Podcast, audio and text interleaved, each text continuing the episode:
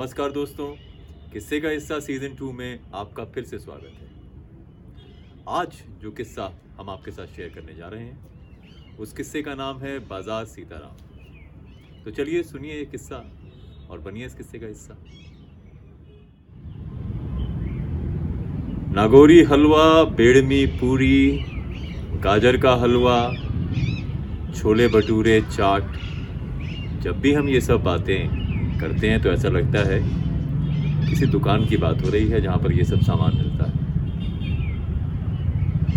दिल्ली में स्थित, या यूँ कहें पुरानी दिल्ली में स्थित सीताराम बाज़ार इन सब चीज़ों के लिए खासा मशहूर है।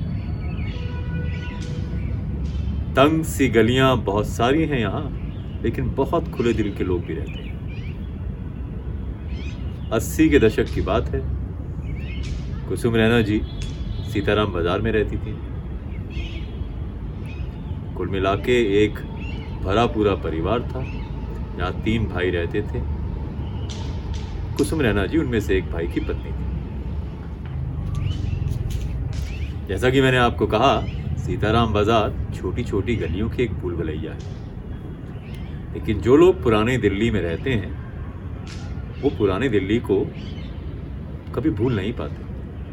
यहाँ तक कि कुसुम रैना जी के परिवार के भी बाकी लोग अब सीताराम बाज़ार छोड़ अलग अलग जगहों अलग अलग शहरों में बस गए हैं। लेकिन सीताराम बाज़ार और वो पुराना घर आज भी उनके दिल में है। आज हम जो फाइन डाइनिंग की बात करते हैं या अपने आप को फ़ूड या वाइन कॉनेसर कहते हैं तो इसलिए भी कहते हैं कि जी हाँ हमें जायके का पूरा अनुमान रहता है। लेकिन हम आपको बता दें कि पुरानी दिल्ली का कोई भी शख्स किसी भी फ़ूड कॉर्नसर को रन फॉर मनी दे सकता है। यहाँ चाहे वो बेड़मी पूरी की बात हो, नागौरी हलवे की बात हो, चाट हो या कोई दूसरा व्यंजन, पुरानी दिल्ली का हर शख्स अपने स्वाद को और उस दुकान के स्वाद को बेखूबी जानता है जहाँ ये सब चीज़ें मिला करती हैं। और वो इन सब चीज़ों को लेके काफ़ी पर्टिकुलर भी रहते हैं। आप किसी दूसरी दुकान से वो चीज़ ले आइए और एक ही बार में एक ही बाइट लेके वो झट से बता देंगे कि देखिए साहब, ये स्वाद, उस स्वाद से अलग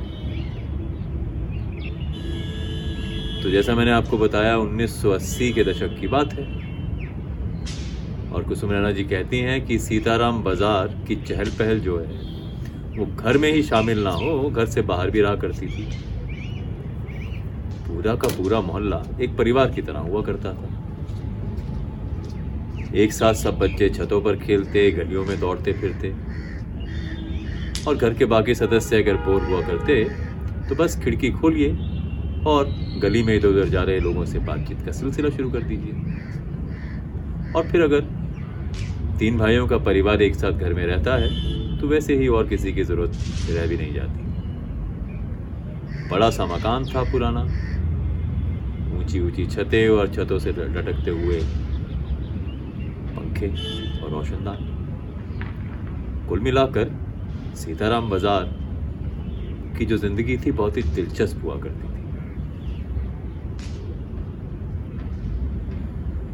उस समय ना तो स्विगी और जोमेटो जैसी सर्विसेज़ भी अवेलेबल थी।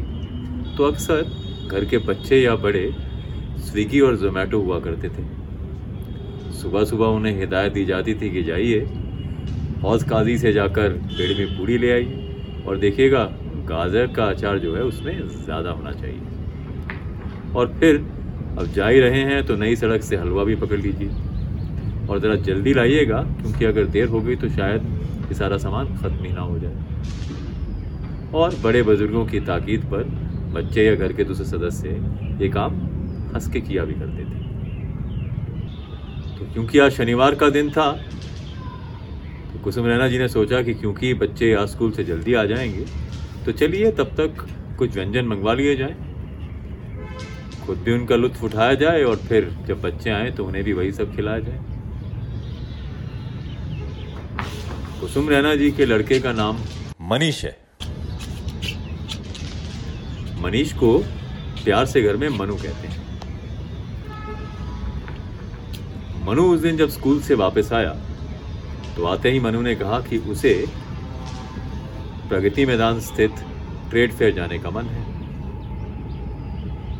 देखिए, अक्सर स्कूल में जब आप अपने सहपाठियों से मिलते हैं, बाकी दोस्तों से मिलते हैं तो इस तरह की चर्चाएँ हो जाया करती और फिर स्कूल में जब मनीष को लगा कि सब बच्चे ट्रेड फेयर जा चुके हैं और वही रह गए हैं तो मनीष ने आते ही घर में माँ से मनुहार करनी शुरू की कि मैं भी ट्रेड फेयर जाना चाहता हूँ।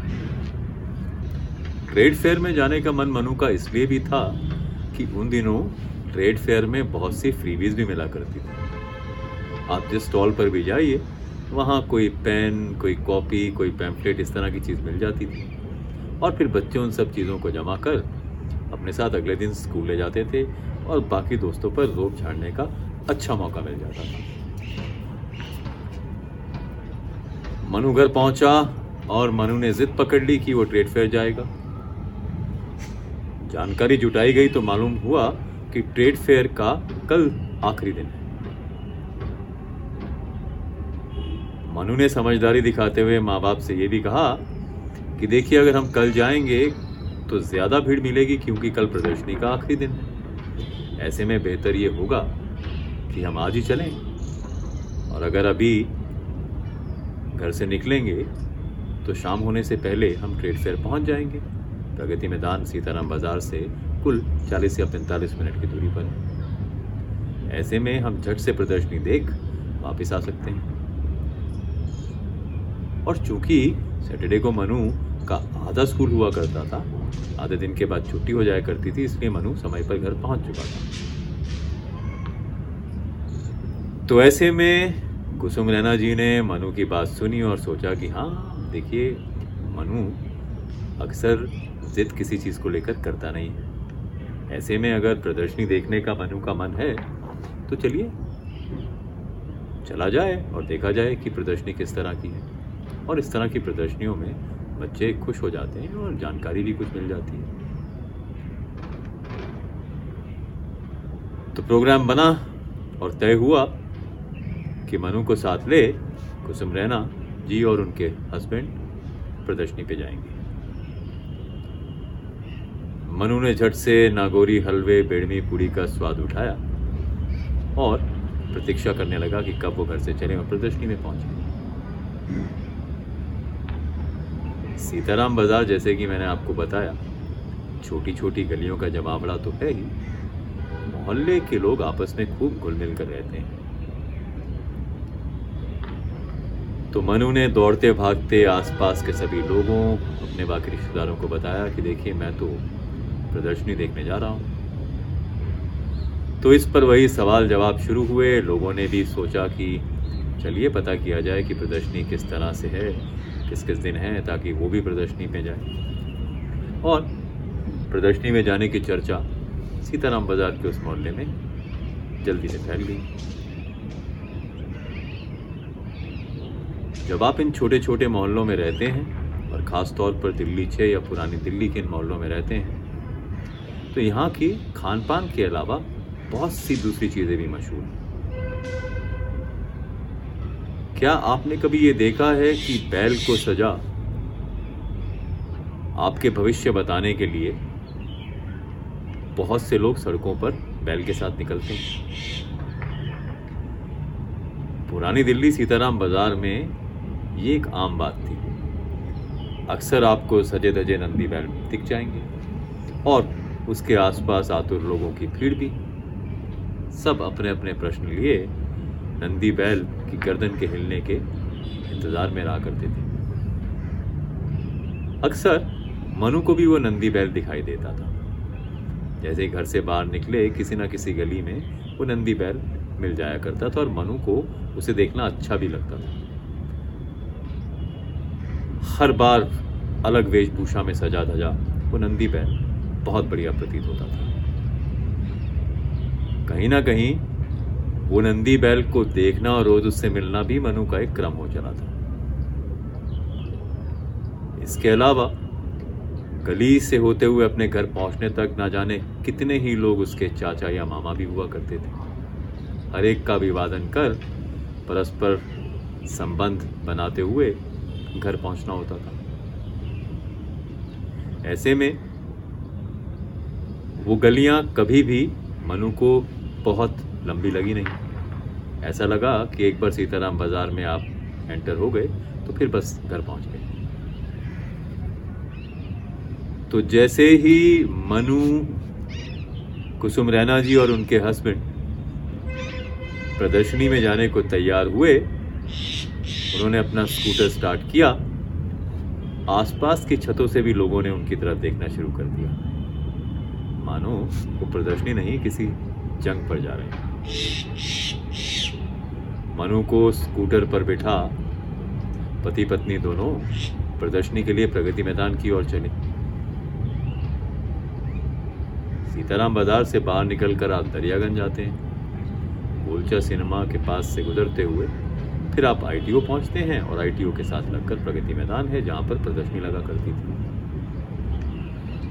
हालाँकि ट्रेड फेयर का रूप और स्वरूप अब काफ़ी बदल गया है और एक बहुत बड़ी इंटरनेशनल एग्जीबिशन के रूप में अब इसे जाना जाता है। लेकिन ये वो समय था जब प्रगति मैदान में प्रदर्शनी लगने का क्रम शुरू ही हुआ था। कुल मिलाकर तीन या चार साल हुए थे इस प्रदर्शनी को लगे। जैसा कि अब हमें मालूम है कि हर साल ये प्रदर्शनी लगती है और लगातार लोगों के आने जाने के नंबर में इजाफा होता जा रहा है, खैर, तब भी ये साल में एक ही बार लगती थी और अनुपात में उस समय भी भीड़ काफ़ी हुआ करती थी। स्कूटर पर सवार हुए, रोमांच से भरा हुआ मनु माँ बाप के साथ प्रगति मैदान पहुँचा। आशा के विपरीत, टिकट विंडो पे आज उतनी भीड़ थी नहीं। शायद बहुत से लोग या तो सुबह या फिर शाम को थोड़ी देर में आकर प्रदर्शनी का लुत्फ उठाना चाहते हैं। ऐसे में टिकट विंडो पर भीड़ ना देख सबको बहुत अच्छा लगा। फटाफट टिकट ली गई और प्रदर्शनी के अंदर एंटर हो गए सब लोग। एक एक कर स्टॉल्स पर जा वहाँ की चीज़ों का लुत्फ उठा। ये सब लोग बहुत रोमांचित हो रहे थे।